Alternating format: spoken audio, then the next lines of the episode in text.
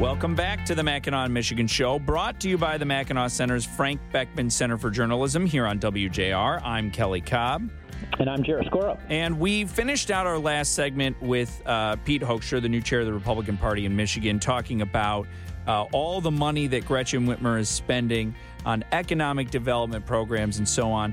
And what what a better what better segue than that? We've got James Hohman, the director of fiscal policy at the Mackinac Center, on now to detail to us her new budget. James, welcome to the show. Hello, Kelly and Jarrett. So we've got uh, just over eighty billion dollar budget, and it just astounds me because the, the last budget before Whitmer was elected was fifty six point eight billion dollars. So she's over forty percent increase um, that she has proposed here. Uh, can you give us some of the big spending items, some of the big ticket things, some of the new stuff that she wants to do? Well, the uh, uh, the budget is. I mean, the budget is basically the same as it was last year, mm-hmm. with some rare exceptions. I mean, she's calling for more corporate welfare. Um, uh, the cost of Medicaid are, of course, through the roof, and so a huge portion of the budget goes to that.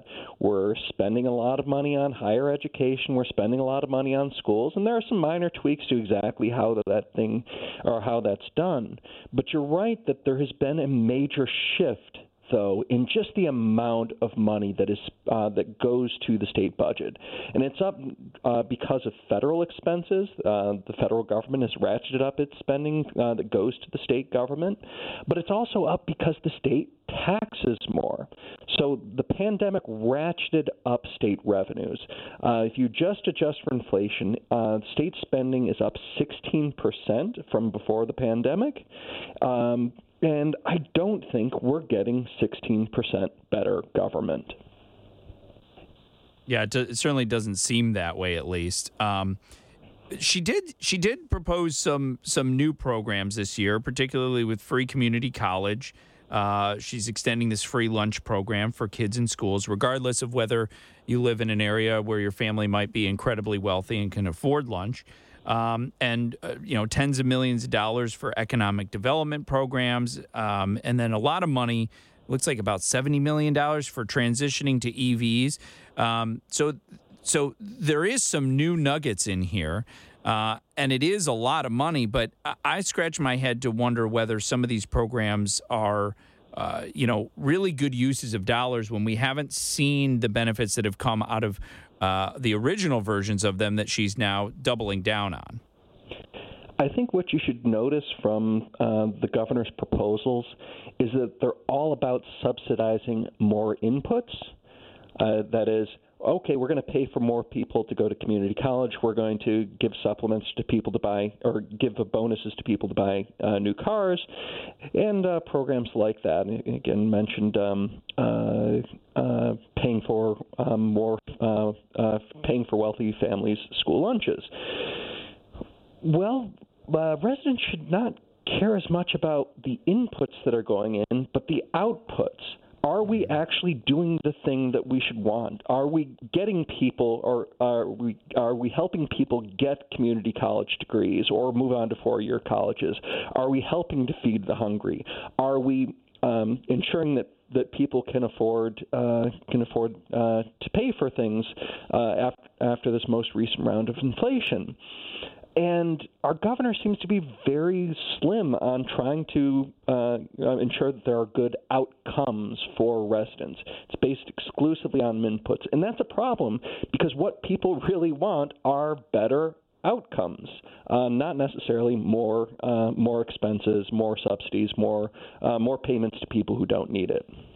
Yeah, James, the the governor has she talked about shifting money from uh, the pension system to more programming, and then she's also assuming uh, a hike in the income tax for next year, so or for this year. Can you talk about those two issues?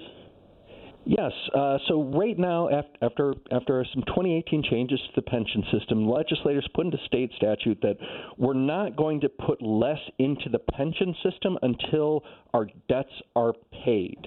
So um, Michigan uh, Michigan taxpayers owe uh, the school employees, so all all people who work for a school district in the state of Michigan are in a state managed pension plan, and so we accidentally made teachers the state's largest creditors. We owe them $35 billion more than what is saved. Um, but one portion of the debt is called um, uh, retire, for retiree health care um, benefits. So we cover um, uh, teachers' uh, health insurance costs once uh, once they retire. That has now been fully pre-funded, but the other side of the debt hasn't been. And uh, uh, the governor wants to simply lower uh, lower debt payments and spend that money uh, spend that money on her other priorities. Uh, I think it's a problem that we accidentally made teachers the state's largest creditors. It would be good to pay down that debt sooner rather than later, and I don't really see uh, her other priorities being something that we need to underfund the pension system to accomplish. So that's that's kind of what there. But you are also right is that the governor is assuming that uh, the state's going to collect seven hundred million dollars more than what it ought to be entitled to, um, because the governor is assuming that the uh, state income tax is going uh, is going up this year. Uh, that's a problem. It's something that we've been challenging in court because I don't think the statute says um, that the income tax reduction from last year was temporary.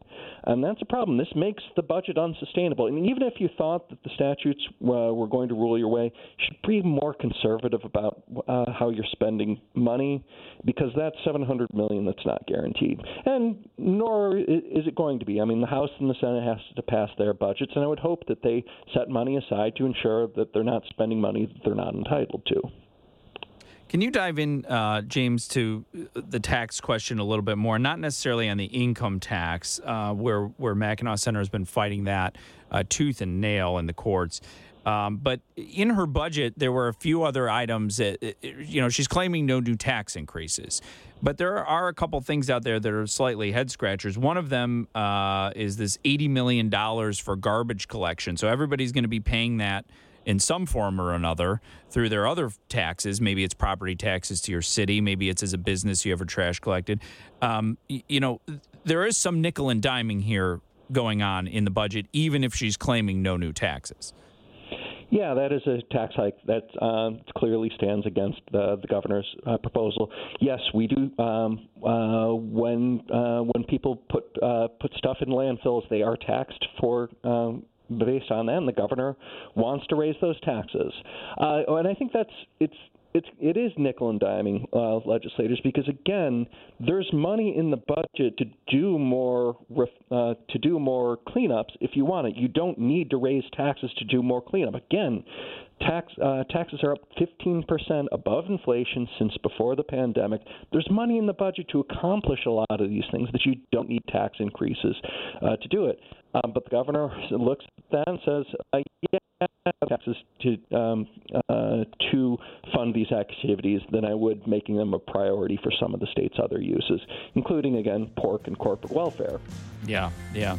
James Hohman, we've got to leave it there. We greatly appreciate you uh, diving into the, the budget that Whitmer's uh, put out there. Obviously, the legislature is really the next stop on that train, and that's in uh, what, July or so? They should be working through what the budget will actually be.